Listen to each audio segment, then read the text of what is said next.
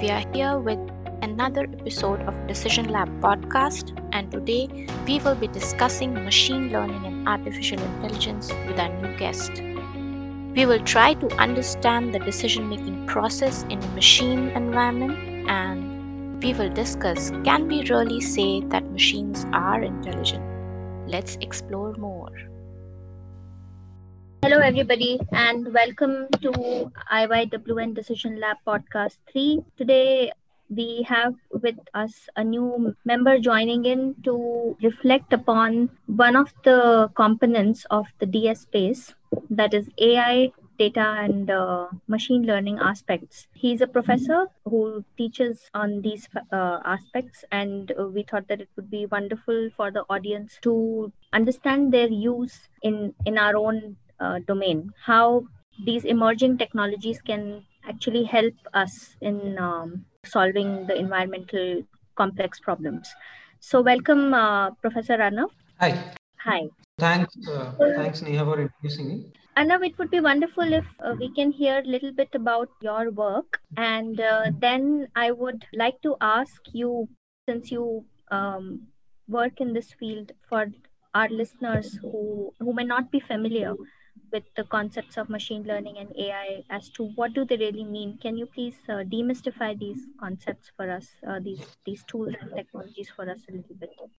Right. So uh, let me just start with my background. I'm a faculty member, an associate professor at IIT Mandi, uh, and uh, basically I've been working in the area of uh, you know AI and applied machine learning in uh, in various domains like vision, uh, medical image analysis since about 2004. Of course, in the last you know 10, 15 years, machine learning also has evolved, and there is no you know proper sort of definition of what encompasses uh, what really encompasses the whole area of machine learning. It is it is connected to various other areas. But in the in the very broad sense i mean in terms of the context of decision making that uh, you guys are sort of interested in. Okay so when when we are making a decision we are essentially making a, a choice whether to do something or not do something or whether to identify even even subconsciously for example when we are seeing a when we are seeing a face for example right then we are we are essentially making a choice that our brain is subconsciously making a choice that uh, you know whether that face is uh, belonging to a certain person that I know of, or whether it is not belonging to a certain person. So it, it all boils down to choices finally, right? Whether it is you know choice about doing something, or whether it is just a choice about even perceiving something, right? And that's where you know that is exactly uh, pretty much what machine learning is also doing. Of course, uh, this is grossly simplifying it and my professional experience is about about 10 years. And uh, you know i don't really claim to make very very general very very you know high level statements. And uh, whatever i'll say is, is my own perspective. Okay so don't consider it, it as the absolute truth about machine learning. Yeah. Yeah. And we actually want you to demystify the way you think because uh, what we are trying to do here in the process of uh, talking to many people in different domains that we want to see how they see things tell us more about how you perceive a problem especially in a natural resource domain and uh, in water domain mm-hmm. and um, how you see where uh, machine learning can actually augment the decision making process for us as policymakers or as technical people and that where you see um, human decision making process. I don't know if we can say ai related decision making process or machine learning decision making process. Yeah. So uh, as i was mentioning that decision making is is all about making choices and uh, that is what we do when people started thinking about machine learning back in maybe 50s 60s or so on this was the essential idea that you know can we can we emulate uh, the behavior uh, that a human makes in of course in, in, in the sense of decision making? Can we emulate that behavior on a computer? This evolved in you know making games right? For example even a, in a game like chess or checkers contributions of, of ai so games they're more more sort of intuitive examples of you know making choices right? You know in, in a game we are very clear about uh, what choice are we making right? Or what decisions are we making Correct. So, so that's where sort of things started evolving, and then uh, you know, in many cases, the the idea of choice is not very clear, right? So, for example, you are you're walking and you know suddenly you see a car uh, in front of you and you decide to sidestep right? Now there also you are actually making a choice but you're not really conscious about it. Your subconscious is making a choice. It, you know it is making a decision that because there is a car and you, you sort of you have to survive so the goal here is survival. So you have to you know sidestep. So the sidestep is basically a decision. And this is a, this is an example which is based on choice which is made subconsciously uh, based on your visual input. Hmm. Now, again, generalizing this this concept that sometimes the choice is conscious and sometimes the choice is inherent, but but it is all all decisions. And in this case, you know, so in, in the in the car example, the goal was perhaps to to survive, right? That was Right. the goal, right? In the chess example, the goal is to win, right? So so so whatever decision we make, that is always you know uh, pointing to either a short-term goal or a, or a, or a long-term goal right and machine learning essentially learns from this or is, is based the whole whole development of machine learning is is inspired by these principles that one is to make a choice and the, the second is why we are making a choice That is, Right. you know that is, it is catering to certain certain goal okay Right. so now, of course, the, the architecture that our brain works on and that a machine learning system or a computational system works on is very different. In, in early days, for example, these uh, goals, these decisions or these, these methods which were used to make the decision were rule based. So for example, if A, if A happens, then you decide B. If C happens, then you decide D. Right. So these are rule based. But then, uh, like I said, these are okay for relatively you know simple or more deterministic scenarios like playing games. But these kind of rules are not sufficient for you know uh, cases wherein you you are actually dealing with uh, you know a lot of data right? So you cannot really suppose you are exposed to a continuous stream of inputs say visual audio whatever right? Now you can't really you know have a rule for every second of an input. So that will be too tedious on a, for a computer to, to to compute right so in such cases where you have a lot of data, the machine learning took a different form. Uh, it borrowed a lot of uh, ideas from some statistical learning, right, or statistical data analysis. And instead of coming up with individual rules for individual individual data points, you essentially start treating data points in terms of probability distributions. Say I want to decide whether it will rain today or not. Now it's not a very straightforward question to ask. You know whether it will rain or not that will depend on various factors. But if i if i sort of break it down in a very uh, very simple terms so it depends on factors which is the more immediate environmental conditions right? So you know what is the cloud cover what is the temperature what is the pressure etc etc which can be measured right? But again like i said there is a lot of data and i cannot have a rule i cannot have a bunch of rules saying that okay if the cloud cover is uh, so much at you know 2 p.m and then again if the cloud cover is so much as to uh, quarter to 2 p.m etc etc so i cannot really have you know so many rules. So this this rule based strategy will not work. But instead what i do is you know i say that okay if i have you know these kind of parameters you know that i have i have i'm measuring certain parameters you know over a certain time i can collect all these parameters and make a make a you know distribution out of it right? So and this is where you know tools from sort of probability and statistical analysis Right. come in very handy, right? So you you model certain certain parameters as distributions right? And now you say that and and this is where this this whole idea of learning comes in okay? So you know because you are you're relying on historical data or you're relying on retrospective data that you hmm. know that okay in a, in similar conditions it has rained in the past or in similar condition it has not rained in the past. Okay so that is that is what you are relying based on retrospective data. So it's like you're you're trying to make a what they call a model out of it right? So you're, you're basically trying to based on data you're trying to make a model out of it that you you model the data in terms of distributions and now you know that okay if the distribution is so and so the likelihood of raining again the, all that is also in terms of probability so i will not get into the technical details but the whole analysis is in terms of probabilities.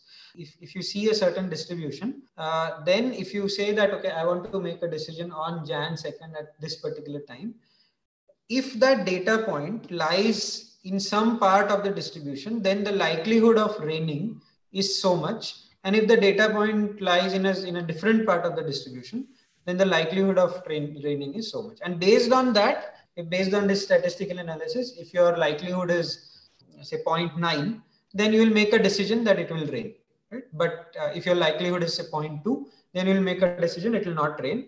Yeah, yeah. Arnav, i actually i can relate to what you're saying because uh, as students of hydrology we are taught this very similar concept to predict rainfall events in the future to see how the the distribution lies for a certain region and then and then predict. But what i found interesting was earlier when you were uh, making a point about choices and perceptions we uh, were taught in a in another class on water policy that when britishers arrived in india they arrived from a land where rainfall curve is almost parallel to x-axis so rainfall is uh, they receive rainfall throughout the year and when they came to India and then they saw that all of the rainfall happens only in a very limited period of time, which is what we call monsoon, right. they thought that, oh, this is water scarcity for them because the rain is not, uh, the water is not available throughout the year in the same fashion. So for them, the variable, they didn't, couldn't comprehend the variability, but they right. thought that uh, a solution for that could be dam. Again something that you you and even Divya was talking about in the previous podcast about long term short term aspect. They just thought that dam would be the ideal solution for storing all of that water. That's what they did. I mean that's a good example of how do how how do how, how do you use your perception to make decisions? So because they had a different perception right. i think they decided to you know make dam sort of. Yeah. Yeah i know i was uh, I was thinking that when you were talking about you have to pick a choice or uh, make a decision, it's actually outcome driven, even mm-hmm. it come when it comes to machine learning or um, AI per se. So uh, I want to know if, if the outcome or uh, the purpose of the decision is, is value driven. Suppose we are saying that okay, well-being has to be the outcome, like the well-being of the people around or the rights like water rights or uh, inclusivity. So how do you see like machines coming in or uh, the yeah, the data coming in for uh, for that yeah. kind of uh, you know purpose? Suppose you have a robotic system and you have to take a decision such that uh, the robotic system has to has to do a certain task so that the output will be measured in terms of say 1 2 3 4 5 6 7 8 9 10 whatever So now, you know, to assign such values to, you know, such outcomes is easy. And that kind of outcomes are in fact uh, quite common. Uh, however, in terms of say something like well-being, right? Now you have to first, because see, because uh, when you're when you're talking of um, making a machine learning system, uh, you know, the system essentially has to be made in a in a mathematical way or a computational way, right? So when you're when you're talking of assigning values to something, some some abstract quantities like say well-being, then of course that has to come from a certain, you know, I don't know, it could be surveys or it could be, you know, certain historical understanding of what, what well-being is and so on. So to convert that sort of a subjective or an abstract concept into a value concept, if that, and that's where the domain comes in. See that, so I've been talking about machine learning, machine learning, but, uh, you know, when you're when you're trying to apply the machine learning to certain certain domain right but when when it when when you're talking about more abstract level quantities like well-being then then the idea that the domain has to come into the picture. This is where the domain knowledge also has to come into the picture which will now guide the machine learning system uh, to pose this to to or to represent this this abstract quantity uh, in terms of objective numbers. Right? So as long as we have that kind of an understanding yes the outcome can definitely be value value driven but a lot of domain inputs has to come from from from whichever uh, you know task that we are trying to solve. Okay. So i hope that answers your question. Yeah. I mean i understood that part that okay the domain knowledge has to come there to establish the the term itself. What is the outcome when i say well-being? Then yes. we have to establish the term first and what constitutes a well-being and then maybe machine will be able to exactly. Uh, right. to predict it or to monitor it or whatever the the task has been assigned and now right. i have uh, one more question or i would like you uh, to give your perspective when uh, when we see a decision making process um, we have uh, discussed that in our blog as well that we come from data to information then information to knowledge knowledge to wisdom and then wisdom to decision so where do you see artificial intelligence coming from knowledge or wisdom like do you see that they the machines the data which they process have more wisdom? The collaboration of the machine data and the intelligence which human have. Does uh, machine right. really have intelligence? Like how you define that intelligence part? Okay so it's it's uh, i would say it's a semi philosophical question right? Because you know terms like wisdom and intelligence these are not very well defined really. Okay. Uh, but let me still try to answer the question. It's it's a very interesting question. And and in fact uh, you know the current machine learning system in fact most of the current machine learning system are following uh, this this sort of a collaborative approach really.